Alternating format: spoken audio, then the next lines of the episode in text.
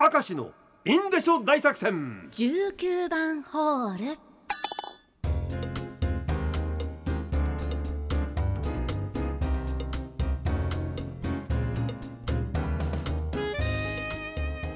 さて大変長らくお待たせいたしました、は19番ホールのお時間がやってまいりました、はい来ましたね頑張っていきましょう、はい何時ぐらいにみんな聞いてくれてんだろうなあ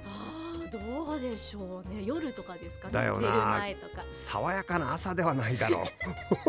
ういや朝通勤途中とかいるかもしれなそいうですよか、うんニヤニヤしてたらなんか変な人に思われないか大丈夫かな大丈夫ですラジオネーム牛きゅうりですパンに関してはい高校卒業後札幌に出てきた私最初の数ヶ月は2つ年上の姉と一緒に暮らしていました、うん20年ぐらい経つのに未だに忘れられない衝撃的な事件がありました、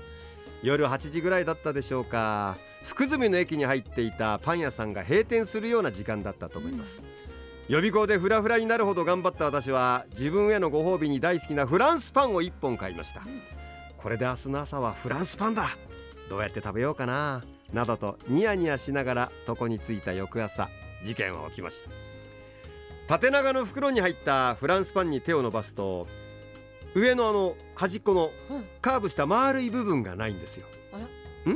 らん姉が勝手にその先っちょだけ食べたかなまあいいよいいよそのぐらい全然構わないオッケーオッケーだって丸まんま一本あるんだもの、うん他のとこ食べればいいじゃないかなどと余裕をかましフランスパンをよく見ると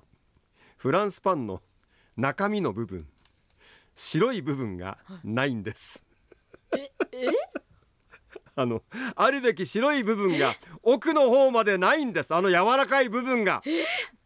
あの野郎白い部分だけをほじくって全部食いやがったな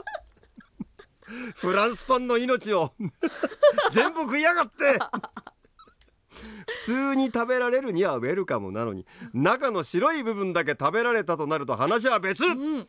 私の器が小さいと言われても仕方がないでもこれだけは痩せてくれ白いとこだけ食うんじゃねえ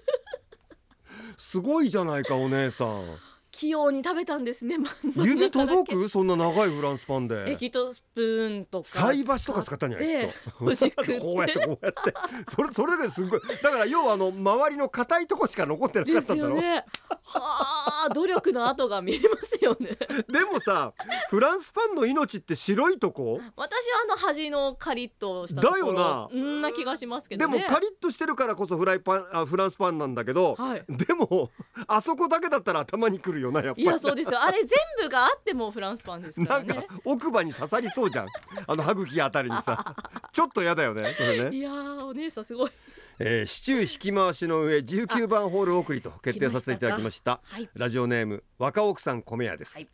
えー、4行です、うんね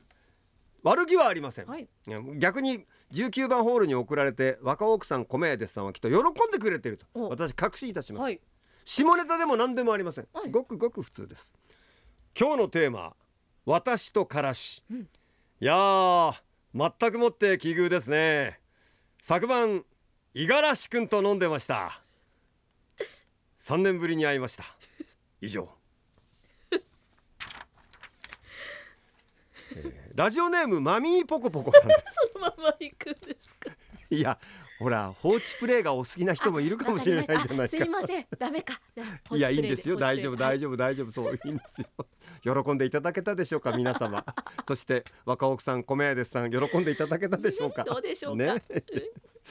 ーラジオネームマミーポコポコ夫にやめてほしいこと、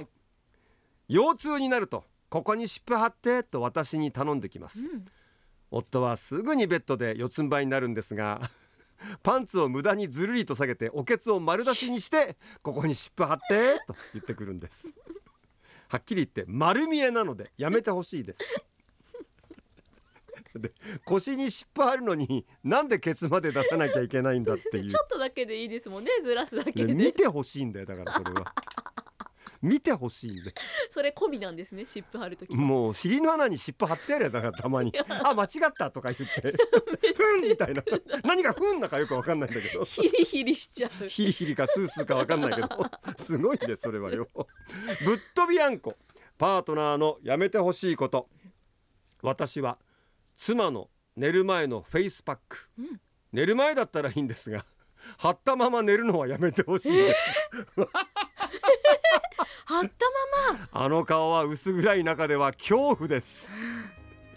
びっくりしますよ朝起きたらそういう妻を見ると責める気分になりませんだからいいっちゅうのそこまでは聞いてないだろなん俺でそはの一言入れ る何をどう責めんだよ本当によ勝手に責めろ責めたきゃもう本当に